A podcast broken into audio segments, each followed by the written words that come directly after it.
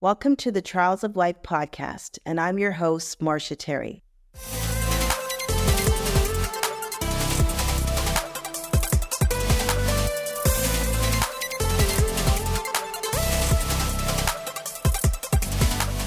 On this podcast, we're going to explore the importance of self care and its impact on our physical, mental, and emotional well being.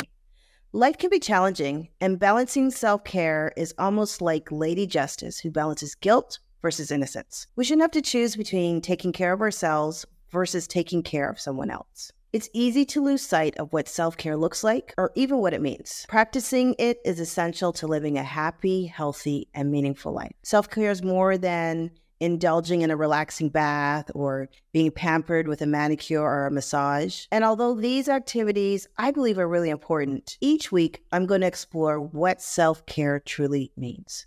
So sit back, unwind, and join me as we experience the world of self care, discovering how each one of us can take steps towards a healthier future. Remember to like and subscribe and share the podcast with your friends.